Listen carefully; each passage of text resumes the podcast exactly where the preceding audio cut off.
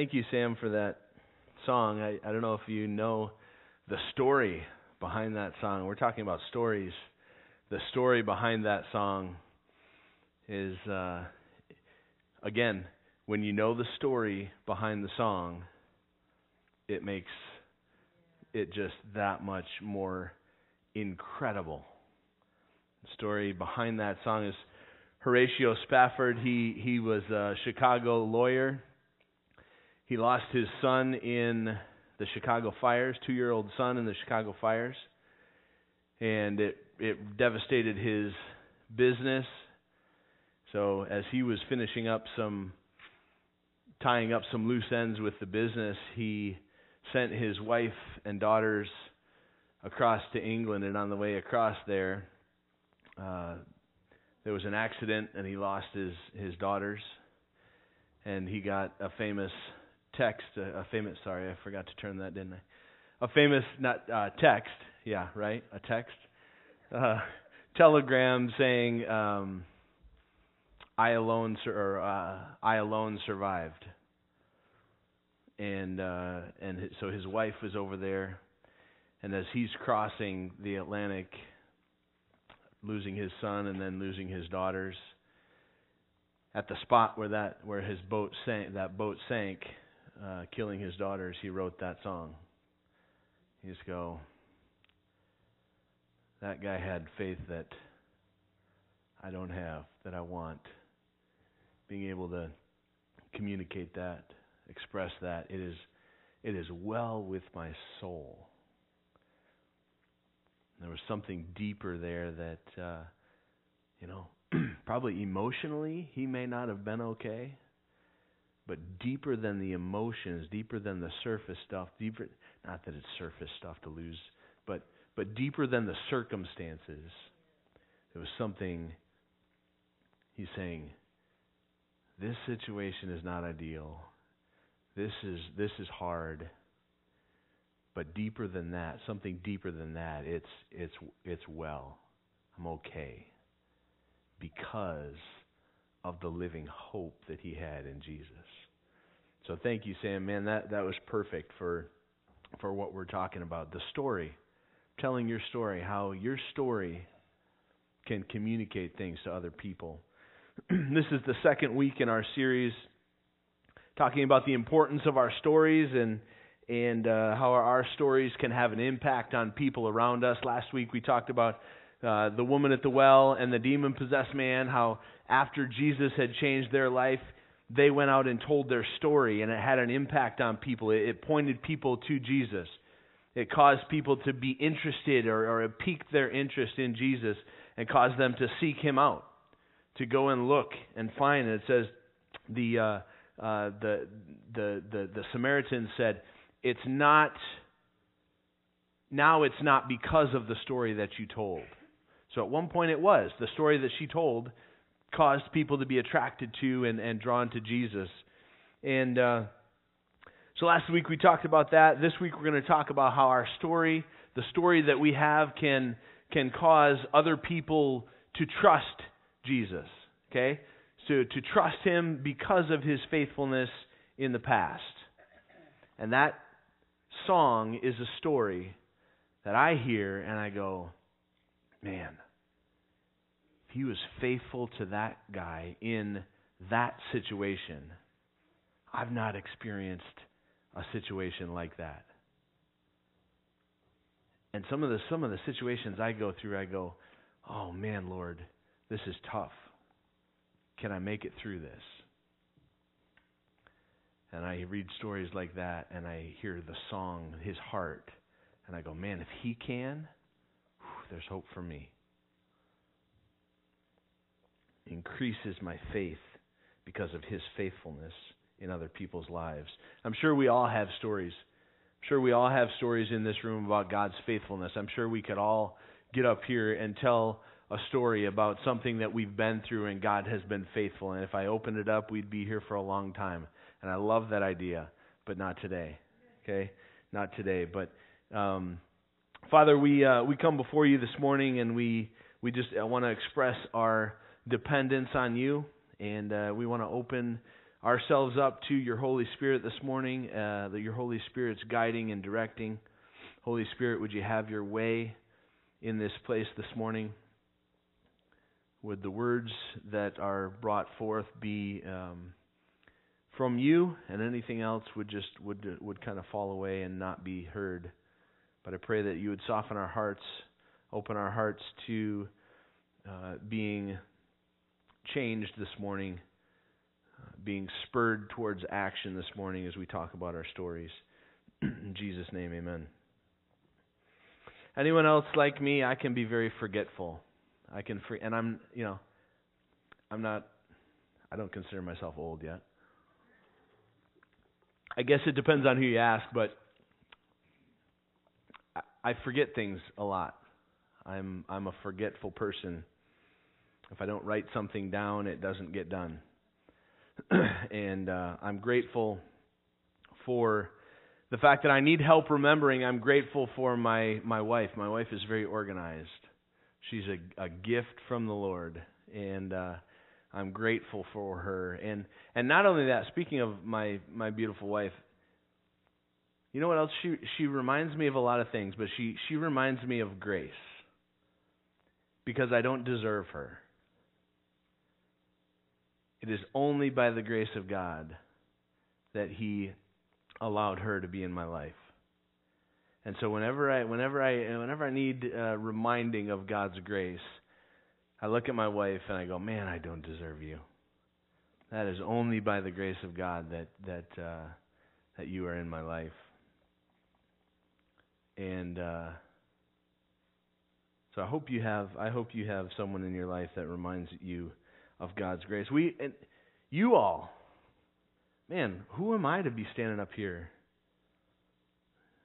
Only by the grace of God. You all are the the family. You are you are God's grace. You are a gift. You're a gift to me, you're a gift to each other. Because being alone, not having people around you who support you is is a is not a not a good place to be. And so I'm thankful for this body. Thankful for this body that that uh, that comes and is uh, stands with each other, supports each other, and uh, we're going to hear a little bit more, hopefully, uh, about that in a little bit. I'm excited about some things this morning, but I'm also thankful for my phone. My phone helps me remember things. Okay, there so you you'll forgive me if you tell me something and uh, and I pull out my phone and I and I you, it's not because I'm not paying attention or listening to you. It's I'm making a note in my phone and setting a reminder because the, the without my phone I would forget a lot of things. I forgot my kids at school one time. forgot my kids at school one time. I was supposed to pick them up and uh and I just completely forgot. And I got a phone call from Katie and as soon as I saw that uh, it was her beautiful face on the phone, I got this sick feeling in my stomach. That's not a it's not a, a, a common thing when she calls. I don't I don't normally get a sick feeling in my stomach, but as soon as, as soon as I saw that that was her, I I knew I had forgotten something, and I knew that it was the kids. And I knew that she had gotten a phone call from the school saying, "Are you coming to get your kids?" And so I picked up and immediately I just said, "I'm sorry, I'm on my way." And uh but just that that feeling of uh of of uh sickness that you get when you when you forget something. You know you're supposed to be doing something or or have done something and you forget. We're very forgetful because we've never been in our society today, we are the most busy as humanity has ever been. Humanity has never been more busy than what we are now. And our our my kids my kids uh used to say big people forget things a lot because they have a lot of things in their brains that little people don't have in their brains. And it's true, you know, our brain, our brain, but we can fill our brains with so many things and and so much, you know, going on around us that, you know, it goes in one ear when something comes in one ear, you, something else dribbles out the other ear. You know, you, it's just it's so we're we're saturated with things, and I feel terrible when I forget things. Anybody else feel bad when they forget things? Some people can just kind of brush it off. Shelley does, I know. Sometimes you can br- just brush it off, but man, I just ah, I hate I hate being late and I hate forgetting things. And and um, if you want to feel better about yourself for forgetting things, read the story of of Israel. The story of the Israelites uh, will make you feel better about forgetting things because they seem to forget things quickly and they seem to forget things often. They had just seen uh, they'd just seen God deliver them from from the Egyptians. They'd seen the plagues that he that he had sent on Egypt, and and they had they had just been delivered, and uh, and and they were celebrating how awesome Yahweh was for delivering them. And then something happens. They run into something hard. They run into a little opposition, and they find themselves between a rock and a hard place, literally. Literally, I, I went down this huge rabbit hole, and, and I've I've I, I've I've been down this same. Anybody go down go down rabbit holes multiple times? The same rabbit hole. You go down the same rabbit hole, man. I've been here before, uh, but it's it's still it's still interesting. You know, the uh, so so so they've left Egypt. They've left Egypt, and and man, they're celebrating. They're praising God. They're grateful, and God leads them to this place. Okay, so uh, so if you if you're looking on the map and I should have I should have gotten one and put it up here because I was showing Jeff. Man, we were talking and showing Jeff. But they came down. Um, so the Red Sea, the Red Sea comes up, and then it has two it has two little little horns that stick off the top of it. And uh, and so they were coming down the one side of that, and they they made this uh, this peninsula, and they and they came down, and they're headed up the other side of it, and and uh, and it, it's it's a it's this weird spot because there's a mountain range that that kind of is to the would be to the uh, to the west of them, and then it curves around to the north of them. And so it's they're kind of boxed in. In fact, the the space the the place north of where they camped was called Etham, and it, and it means uh, it means the wall or or or boxed in. That's what the, that's what it means. And so they're they're in this space, and and so they're headed north, and God says, turn around and camp between Migdol and the sea. And Migdol is this mountain range. It's this, it's this peak there. It means watchtower. So it's a place up there where you could see for a long ways. And God has them camp right here. And so they've got they've got um, they've got mountain range on the west and the north of them. They've got Pharaoh's army coming up from the south of them, and then they've got the Red Sea on the east in front of them. And so they're they're they're in this space. They were in a tight spot. Thank you, Jeff. That's the picture I showed. You. Man, Jeff, thank you. So they're in this they're in this spot, and uh, and and I love that God took them to this spot because Jeff and I were talking. There was no natural way for them to escape this spot, and God did that on purpose. Sometimes God will take you to places that you cannot get out of.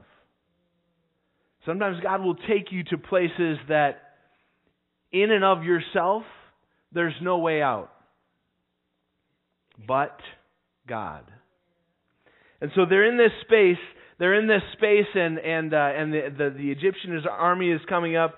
And this is uh, Exodus 14, 11 through 12. They they said to Moses, "Is it because there are no no graves in Egypt that you take us away to die in the wilderness?" What have you done to us by bringing us out of Egypt? Isn't this what we told you in Egypt? Leave us alone so that we may serve the Egyptians. It would have been better for us to serve the Egyptians than to die in the wilderness here. And they had forgotten what God had promised them.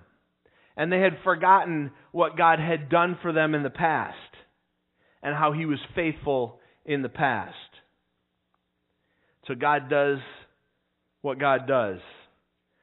Not long after they saw with their own eyes God deliver them through the Red Sea, deliver them from, from the Egyptians by parting the Red Sea. It says walls of water on both sides. That's one of those things that when I get to heaven, I want to see what that was like. Because walking through on dry ground, walls of water on either side had to have been pretty awesome. Again, not using that word flippantly, but in, in the way that it is it is designed to mean awesome. So they're walking through, they walk across on dry land. They've seen this, and not long after that, they find themselves hungry. They find themselves hungry. Exodus 16, 2 and 3. The entire Israelite community grumbled against Moses and Aaron in the wilderness. The Israelites said to them, If only we had died by the Lord's hand in the land of Egypt when we sat by pots of meat and ate all the bread we wanted. Instead, you brought us into the wilderness to make this whole assembly die of hunger. Oh, the drama. they had forgotten what God had just done for them, what He had promised and what He had just done for them, and how He was faithful in the past. And not long after that, they had seen God provide for them with, uh, with, with, with bread from heaven. It says, it says uh, I think in, in Psalm 78, which we might read later, it says, they ate the food of angels. You go, man, what did that food taste like?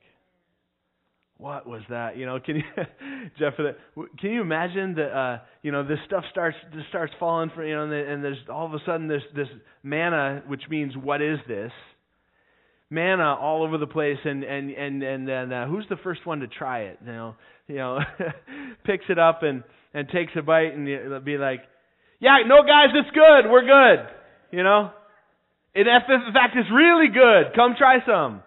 We're going to give it just a few minutes there, Jedediah, because uh, we, we're going to see if you if you keel over in five minutes, then we're going to pass. But so they uh, they they they had uh, they had they had this bread and and uh, and then the quail come and, and landing right next to their tents. It, it, hunting was was not hard. It was not a hard thing. They didn't have to go out. It wasn't. It was. It's like, hey, you're right there, and you're to let me pick you up, and and I'm to eat you. You know, it was super simple. You know, there was no there was no challenge, there was no hunt in it. And uh and, and but then the, not long after that they find themselves thirsty. They find themselves thirsty in uh, Exodus 17, 3 and 4 says, But the whole people thirsted here for water, and they grumbled against Moses. They said, Why did you ever bring us out of Egypt to kill us and our children and our livestock with thirst? Then Moses cried out to the Lord, what should I do with these people? Again, they had forgotten what God had promised them, and they had forgotten what He had just done for them and what He that He was faithful in the past. And I love here that uh, you know Moses says, "What should I do with these people?" Moses is a volcano about to erupt. Moses is a volcano about to erupt. He's he's fed up with these people. He says, "Lord, what do I do with these people? What should I do? These people just, they continue to complain. They continue to forget what you've done for them. You imagine how God felt? It's like, man, what do I got to do for you guys to trust me? What do I got to do to show you that I care for you and that I love you and I'm here for you? What do I got to do? I've provided and have been faithful in the past, yet these people forget so easily. And with, the, with, with these passages in mind, this is, uh, this is our main text this morning. Jeff read a little bit of it from uh, uh, last week during communion. We're keeping in, in mind that Israel's history is to forget. So Joshua 4, 1 through 7, and then we're going to jump down to 20 through 24. It says, After the, the entire nation had finished crossing the Jordan, the Lord spoke to Joshua Choose 12 men from the people, one man from each tribe, and command them Take 12 stones from this place in the middle of the Jordan where the priests are standing. Carry them with you, and set them down at a place uh, at the place where you spend the night. So Joshua summoned the twelve men he had selected from the Israelites, one man from each tribe, and said to them, Go across to the ark of the Lord your God in the middle of the Jordan. Each of you lift a stone onto his shoulders. And I love this because what do you carry on your shoulders? Do you pick up a, a rock the size of your fist and set it on your shoulder and carry it around? No. Heavy things. Because your shoulders, when you put something on your shoulders, it has the support of your whole skeletal system. And so, so it's much easier for me to carry something large and heavy up here on my shoulder. So we we uh, we burn wood, so we cut wood and we and we carry wood uh, uh, to to heat our home. And and large logs, you, you get up and you get it on your shoulder because it's easier than carrying it just just with the strength in your arms. And I love I love that he says he says. Uh, each of you lift a stone onto his shoulder. So these were these were these were large stones. These weren't little little pebbles. Lift a stone onto his shoulder, one for the one for each of the tribes, uh, one of one for each of the Israelite tribes, so that w- this will be a sign among you. In the future, when your children ask you, "What do these stones mean to you?" you should tell them, "The water of the Jordan was cut off in front of the ark of the Lord, Lord's covenant." When across the Jordan, the Jordan's water was cut off. Therefore, these stones will always be a memorial for the Israelites. Jumping down to verse 20. Then Joshua set up in Gilgal the twelve stones that he had taken from the Jordan. And he said to the Israelites, In the future, when your children ask their fathers, What is the meaning of these stones? you should tell your children, Israel crossed the Jordan on dry ground. For the Lord your God dried up the water of the Jordan before you until you had crossed over, just as the Lord your God did in the Red Sea. He's, he's, he's, he's reminding them. He's saying, just like you experienced with the Red Sea, God did that, and you're supposed to tell your children. You're supposed to remind them of what God had done. Just as the Red Sea, uh, which He dried up before us until we had crossed over.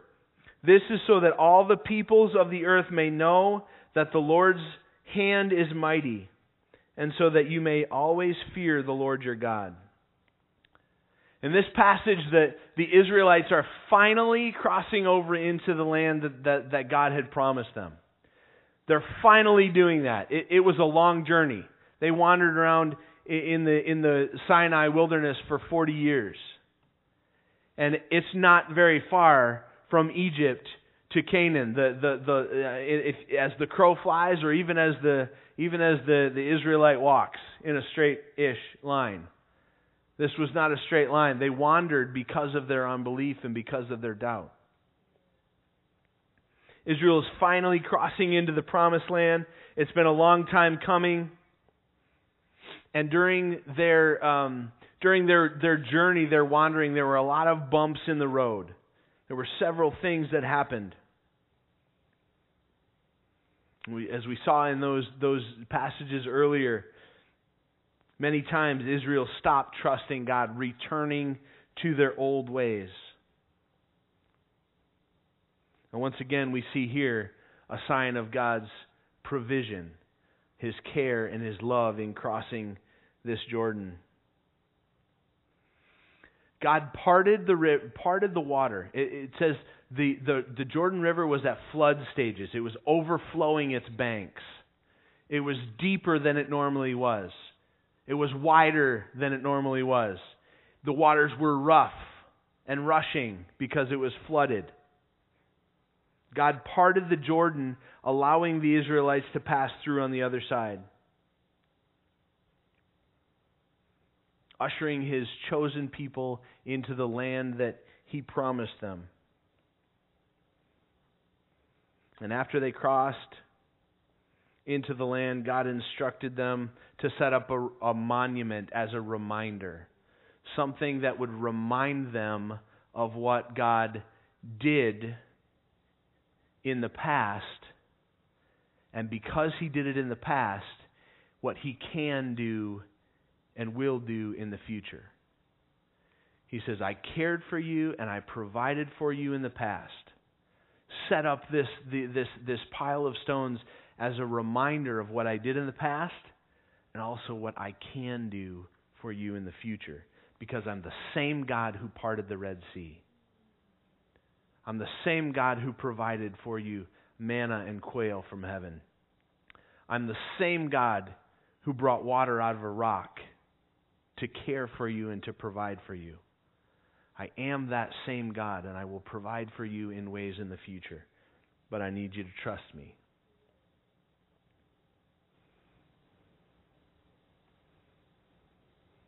And just like them, I, I can I can get down on the Israelites.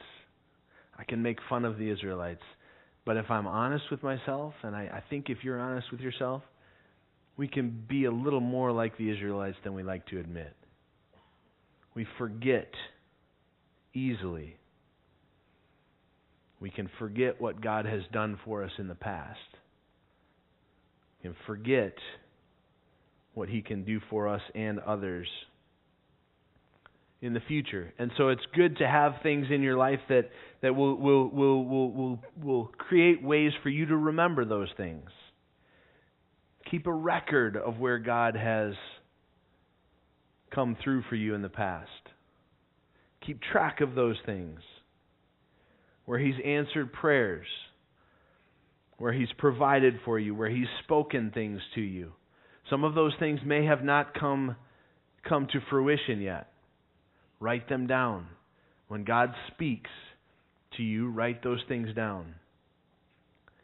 Because when they do come true, when they do come to fruition, when they do happen, you have a way to look back and go, oh, he promised it and he came through. He was faithful. And then share it with other people. Because that can be encouraging to you, it can be encouraging to us, but why would we keep that to ourselves when it has the ability to encourage and strengthen other people's faith as well?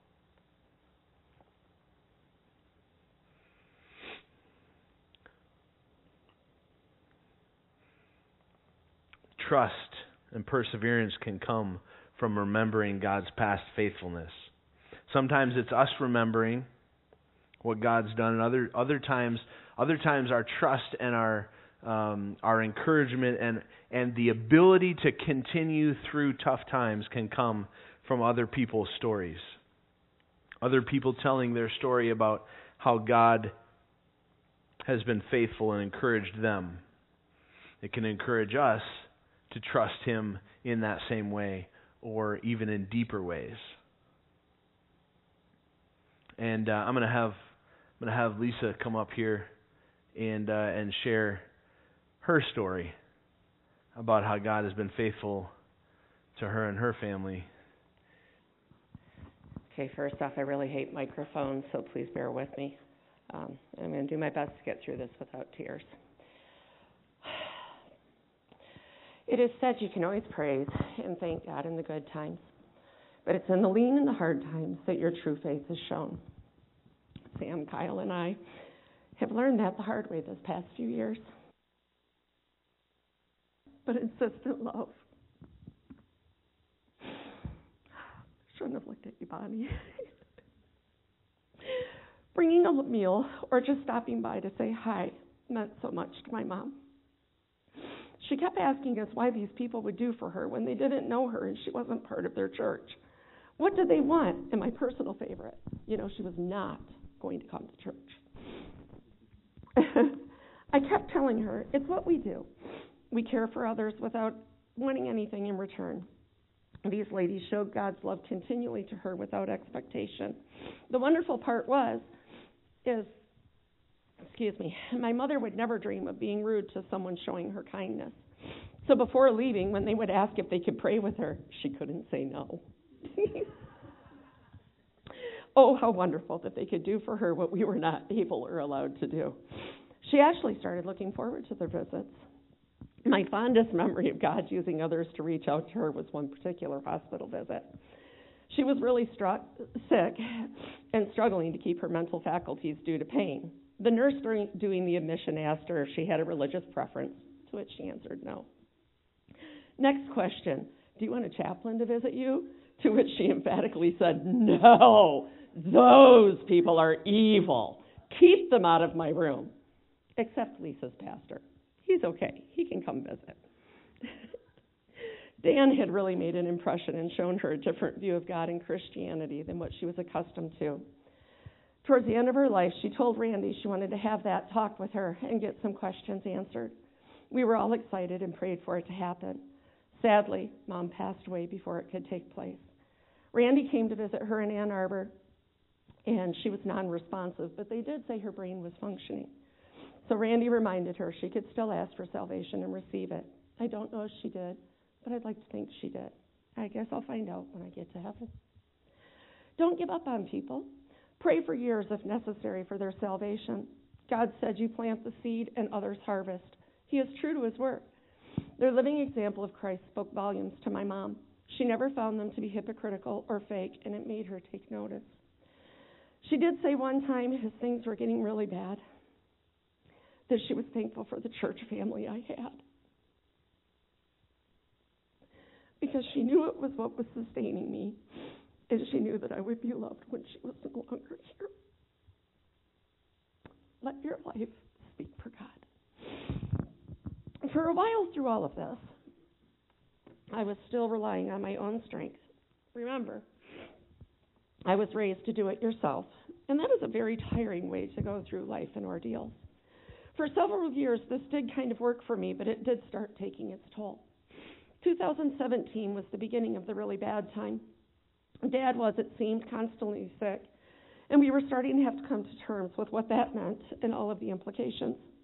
My mom was preparing to have major surgery in June. Jerry was having another neck fusion in March. So, to help mom out, I was able to talk dad into not coming home from the hospital and go to rehab so I could focus on Jerry. And mom would have a small break. We got dad settled into his room and we headed to Saginaw for Jerry's surgery the next morning. All was good. Pastor Dan came to sit with me, which I appreciated. And we all knew he was taken care of during surgery because Dan Reed was in the OR with him. All was good. Jerry was joking around after the surgery, and Dan left. About an hour later, Jerry had the only severe and rare complication that you can have with this surgery.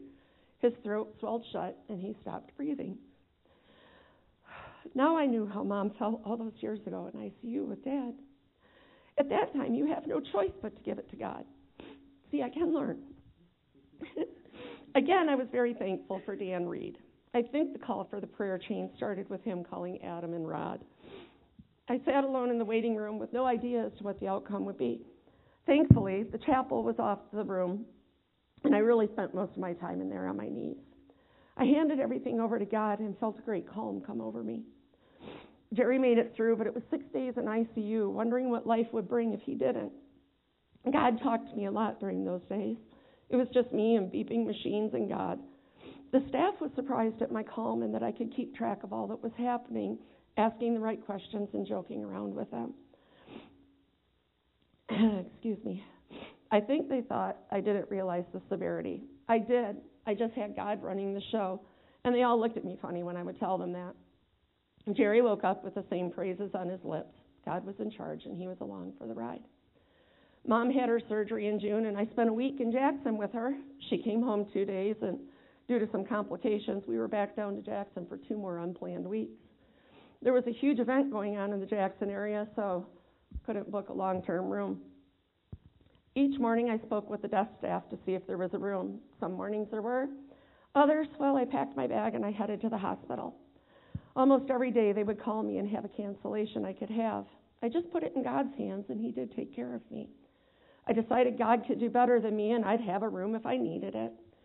Mom was delirious and she was mean due to the infection at all times, almost unbearable. God granted me the peace and patience to sit with her through all of that. At the same time, Dad was back in the hospital in Mount Pleasant. Thankfully, Jerry and the kids could deal with most of that for me. He did get really sick, and the doctor wasn't sure if he would make it. And the staff in Jackson forbid me to tell Mom. But again, God stepped in, gave me clarity and peace. I didn't have a room for one night, but it ended up I had to come back to Mount Pleasant to talk to the doctors about Dad. So again, it worked out. He had it under control, even if I didn't see it then. God worked it out so mom and dad did rehab in the same place, and mom got to spend time with him. They were able to have about a month before he passed at the end of July. The staff was amazed at the calm and focus I was able to maintain, but again, God made me strength and He gave me what I needed to get through. One month later, I decided to make Jerry go to the doctor. I was over listening to him complain about not feeling well. They decided it was his gallbladder and it should come out. Well, it wasn't his gallbladder. It was a softball sized cancerous tumor that by the time they found it, it had spread. Again, Dan sat with me during surgery. I kept telling him he could leave, that this wasn't a big deal, but he stayed. God had him there with me when I got the news. I'm not so sure I could have done that one alone. But I again had turned it over to him and he took care of me. My mantras of I can do all things through Christ who strengthens me and God's got this. It started that day. I heard from everyone, I don't know how you do this. How do you keep going? Where do you find the strength? How can you stay so focused or sane? So much so, I was really getting tired of hearing that. But my answer always remained the same it's not me, it's God. No way could I do this on my own. I realized He wanted me to be that witness. What is it Adam said? Let your life speak the loudest. I feel I was speaking loud to others and to my children. That and all of your prayers and our extended family prayers and our friends' prayers were very sustaining. If you don't believe in the power of prayer, you should. We could always feel when we were being lifted up. And it really got us through some of those dark places. At U of M, where mom spent her last week, the ICU staff never did figure out what to do with me. I got the call in the middle of the night about mom, and I had my good cry and prayer immediately with God. I had an almost eerie sense of calm when I went to the hospital that lasted for about a month. The staff, sorry, the staff kept asking if I really realized the severity of the situation because I just really wasn't upset. I told them repeatedly, yeah, I do understand, and God's got her. He'll heal her or he'll take her. One of the nurses had lots of questions about my faith, and I had the opportunity to share with her. The first of July, we let mom go home. was a very peace, and it was very peaceful right up until the end. The staff was all giving us weird looks. We had everyone in the room telling jokes, reminiscing, laughing, and singing until we felt it was okay to say goodbye. Even then, it wasn't loud tears or screaming and yelling like I've been hearing from the other rooms all week. It was quiet, and we lovingly sent her off. At the end, we thanked everyone and walked out. One of the nurses stopped me to say, in the nine years of working in this unit, she had never seen such faith from a family, and I guess we stood out to all of the staff. Again, let your life do the talking. If we really believe, it will show. I had no idea that day that this scene would be repeated 22 days later with Jerry. Again, the doctor thought I was not understanding the severity of the situation. I guess you can be too calm. I kept telling them I'd lose it at the appropriate time, and this just wasn't it. When he did pass, I was alone in the room, no family, because he was supposed to come home the next morning. I did lose it really bad. I was terrified of being alone and what our lives would be like without him. And his nurse just sat with me and hugged me until I could calm down. They went out of their way to find a quiet place I could call family from, and they made Jerry look presentable for the kids. A huge blessing for me. Again, I was so thankful to Pastor Dan. Even though Jerry had passed, he drove the kids to Ann Arbor to say their goodbyes, and I didn't have to worry about them being on the road even though he himself had to be in Detroit the next morning for a family funeral. I know that was very difficult for him, and I'm not sure I will ever be able to fully thank him like he deserves. At this point, of course, my faith took a bit of a hit, and I questioned a lot. Being alone will do that. I even had one misguided person tell me after mom died, not knowing that Jerry had also, that they hoped my sick husband would die and leave me alone and miserable in the world because it's what I deserve. that comment nagged at me for about two weeks. See, I tend to dwell on things when I don't know how to deal with them. And there's that I statement again. when I finally asked God what to do with this and how to react, I was reminded I am far from alone. First and foremost, He is always with me, and He always will be. He reminded me I have these great kids and friends in a church family. I am not alone. I am highly blessed. God is teaching me humility through this.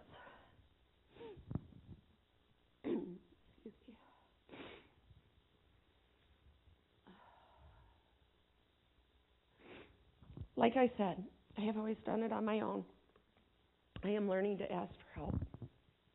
It's really hard for me, but God gave me Eric Pruitt to put it in the perfect perspective. Gotta love you, Eric. I needed help with my car, and I felt bad asking Eric to stop on his way home. When we were done, I asked, as I said, my thank you to him. His response was no. Thank you for allowing me to be a neighbor and to bless you.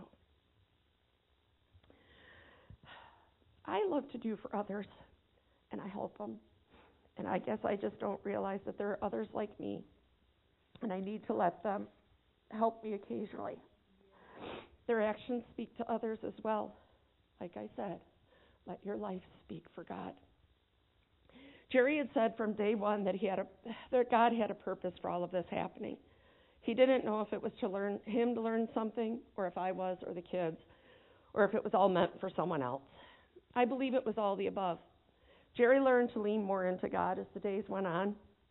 I learned God is all there is. And the kids, well, I'm not sure personally what they have learned, but I have seen a lot of positive changes in them through all of this.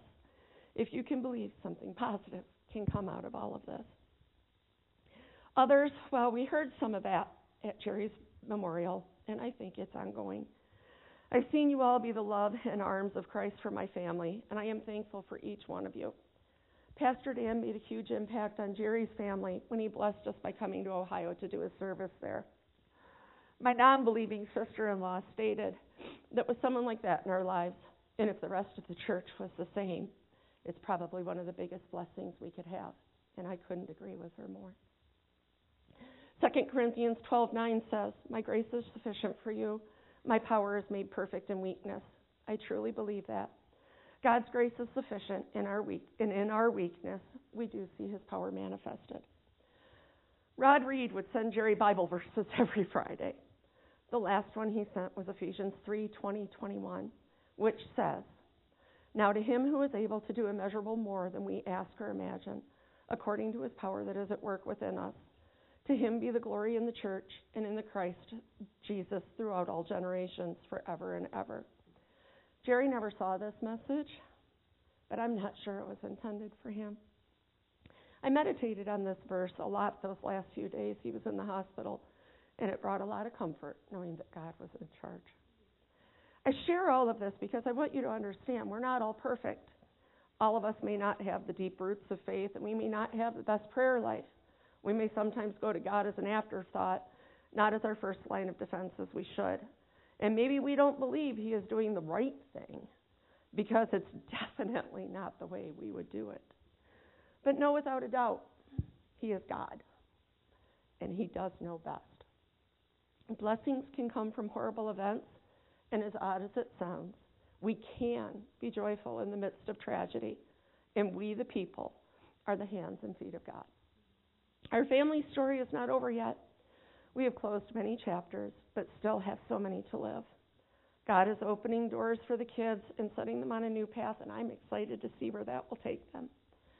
In many ways, they are starting at square one, and so am I. God has yet to reveal my path. I still have some small footnotes to take care of, and I'm sure that when that is done, it will become clear. At least I pray He makes it clear.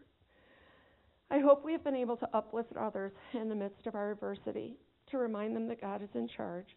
And if we can just learn to let go and let God, this does work out. Matthew 7 7 and 8 says, Ask and it will be given to you.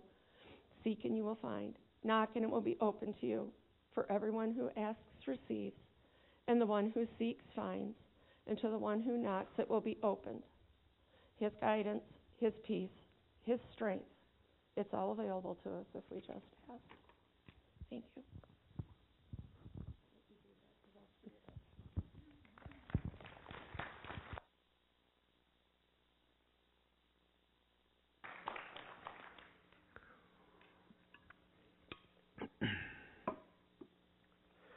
Thank you, Lisa. I know that that was not easy.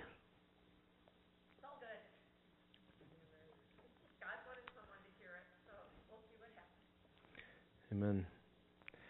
It's not easy to follow that either. What do you what do you do with what do you do with with that? What do you do with stories like that? What do you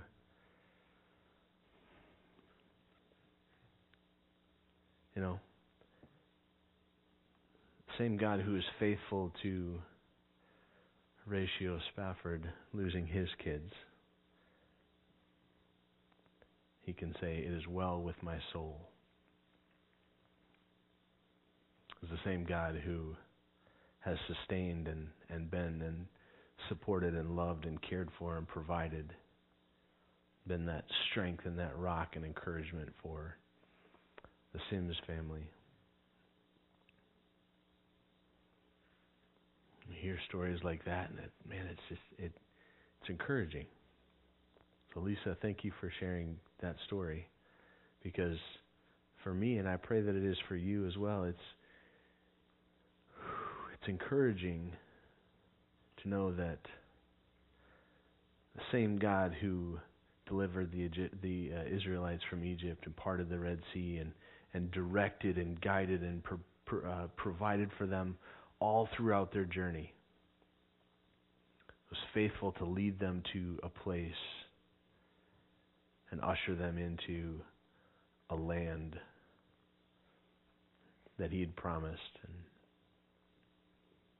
and we don't know. Lisa, you said that very well. We don't know. We don't know how our story, how far of a reach that our story has. People being touched and continuing to, you know, I think about the the staff.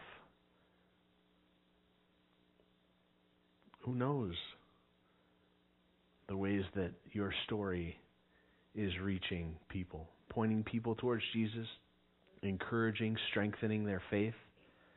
Man, if that lady can have a trust and a calm and a peace in this situation, so much so that they, they man, ma'am, I don't know if you fully understand what's going on here.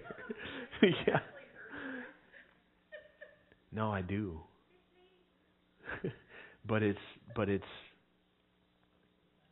there's there's something deeper there that you can say it is regardless of what happens here it is well with my soul so i hope that stories like that I, we all have stories like that i hope that we are encouraged and, and we're strengthened by those things hope that we share that those things with each other I don't know how many, uh, probably a lot of you had had heard that story at least in in some capacity, maybe a shortened version of it. I don't know about you. I've I've heard that story, I've read that story, and it still is encouraging to me every time. So Lisa, please keep sharing your story.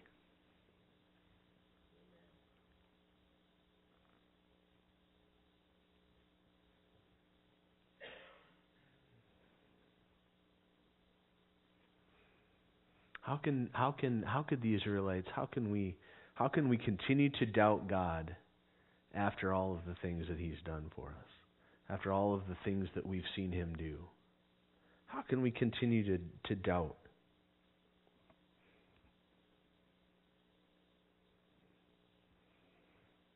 How will God take care of you? The same way he did in the past.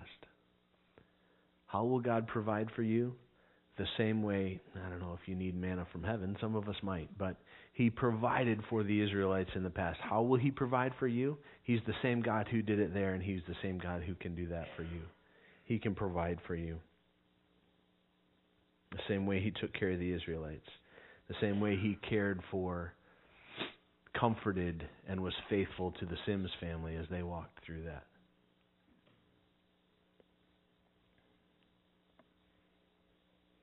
how easily we forget those things though we need to we need to have ways to remember.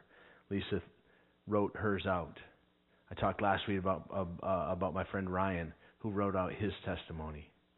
Those are ways that we can remember what god has done we need ways to remember the israel god told the israelites to to, to make this monument these stones so that they could remember but also remind others It says the generation that came after them, their children, could ask, Lisa, what is this? What is this paper? What is this thing? We have the opportunity to say, man, this is how God was faithful. I trust him more because of this. Read this. Take this. Let me tell you about how he was faithful. And for God, God, or for the Israelites, God used stones. It says they picked up 12 stones out of the riverbed during flood stages. And I love that these stones were not accessible unless God had parted the, the waters. These stones that they took out of the bottom of the river were not accessible to them had it not been for God doing something miraculous.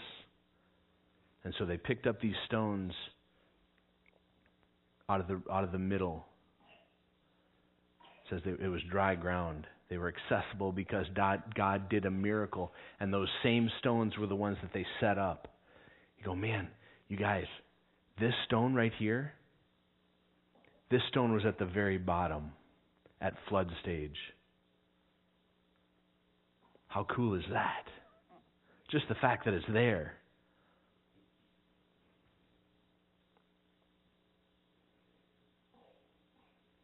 What are your stones? Do you have stones? What are the things that you have in place to remember and to remind others? You keep a journal. You have a, a friend that you that you talk to and you and you tell these things to. Is it a physical item? Maybe it is a physical item. Maybe it's something that you have on your dresser, on your desk, and you know, in a drawer someplace. That man, you open your underwear drawer, and every time you, hopefully, you put underwear on every day, and and you've got you've got this thing in there, something to remind you of His faithfulness. What is your stone?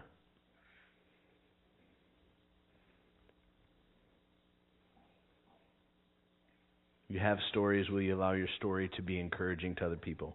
Please. We need encouragement, don't we? And I and I think that's why God brings a, a body together. So that we can share with each other, we can minister to each other through the stories, through the things. We we walked through some of us walked through that with the Sims family. Some of us didn't. Some of us were hearing some of that for the first time, but, but it's encouraging to all of us. What's your story? And will you allow your story? Your, your story is important. Will you allow your story to minister to other people? Find something that can be a reminder to you so you cannot stop trusting God. So it's impossible to stop trusting God. You have something that is always there. Remind yourself often. Eric, your sto- the story about the, that, that sparrow hitting the window. Man, write that down. I want a copy of that because reading through that and, and, and listening and hearing those types of things, it can be so easy for us to forget that God is still working. God is still active. God still cares for you. And He's the same God who was faithful to the Israelites in the past. I've read a little bit, and I'm going to close with this. I read a little bit of the first part of Psalm 78. If you haven't read Psalm 78, please go read it. It's a long, a long chapter, but it, it's exactly what we're talking about. It's a story about how God has been faithful in the past. Psalm 78, 9 through 16 says the Ephraimites, uh, archers, didn't. Uh, I'm sorry, turned back on the day of battle. They did not keep God's covenant, and they refused to live by His law. They forgot what he had done, the wondrous works he had shown them. He worked, and, and uh, David wrote most of the Psalms. David wrote most of the Psalms. This is, this is years and generations after this stuff had happened. After these things had happened. They, had forgotten the wondrous works he had shown them. He worked wonders in the sight of their fathers in the land of Egypt, the territory of Zoan. He split the sea and brought them across. Again, he's telling stories of what had happened in the past. These are still stories that were churning and, and, and active in, the, uh, in, in David's day because people continued to tell the story. I, I love, one, of my, one of the most terrifying verses for me in Scripture is in Joshua. It says, it says, after Moses and Joshua's generation uh, uh, passed away, It says, There came a generation after them that did not know God or the things that He had done. That terrifies me. Because how did that, how did they not know? What happened so that they, there, there came a generation, one generation removed from all of these things that, that, that God had done? What happened? People stopped telling their story. People stopped telling the story of what God had done for them in the past. When we stop telling our story, we are doing a disservice, not only to the Lord, but to those who come after us. Generation came after Joshua, Moses and Joshua that did not know God because the generation before failed in telling their story, failed in communicating the things that God had done for them. It says he split the sea and brought them across. The water stood firm like a wall. He led them with a, cl- with a cloud by day and a fiery light throughout the night. He split rocks in the wilderness and gave them uh, drink as abundant as the depths.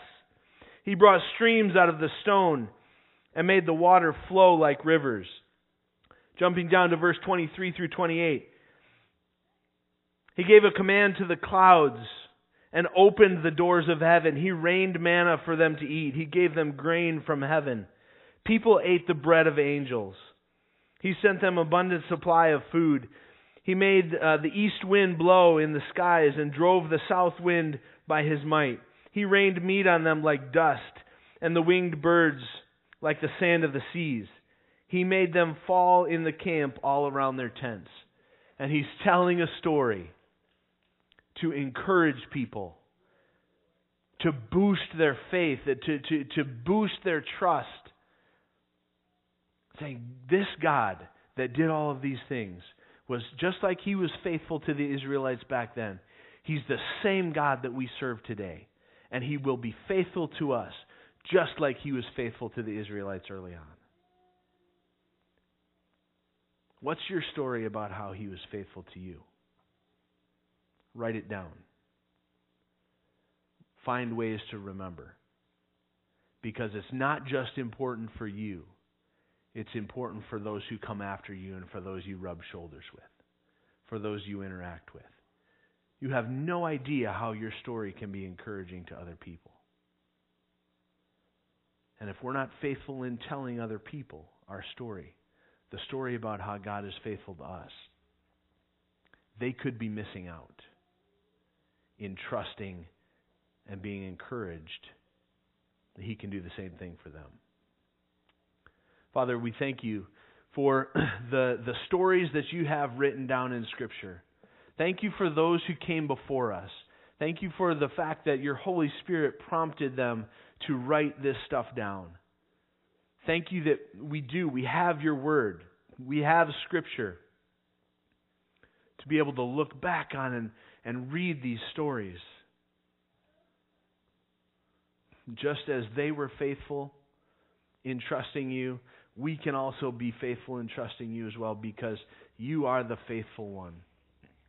You are the one who does not make mistakes.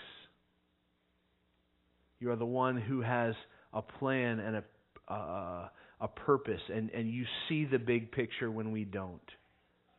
Father, would you, would you help us to trust you just a little bit more today because of other people's stories of your goodness, because of other people's stories of your faithfulness. And Father, would you, would you put something inside of us that, that would allow us to recall how you've been faithful in our lives? Would you allow us to, to, to find a creative way to, to, uh, to write these things down, to remember these things for ourselves, so that it would deepen our trust in you and also to communicate those things to other people so that other people can be encouraged. Thank you for Lisa and her uh, the the journey that you've taken the Sims family on and and their faithfulness to proclaiming your goodness to other people. I do. I pray right now for, for all of those people who have interacted with, with Lisa and, and Kyle and Sam as they walked through that, and I pray that the seeds that have been planted there because of the life of faith and trust that they've lived, pray that those seeds would be watered and that there would be a harvest there. That many would come to you because of the Sims story. That many would come to you because of all of our stories. Give us the courage to, to communicate those and, and voice those and tell other people. In Jesus' name, amen.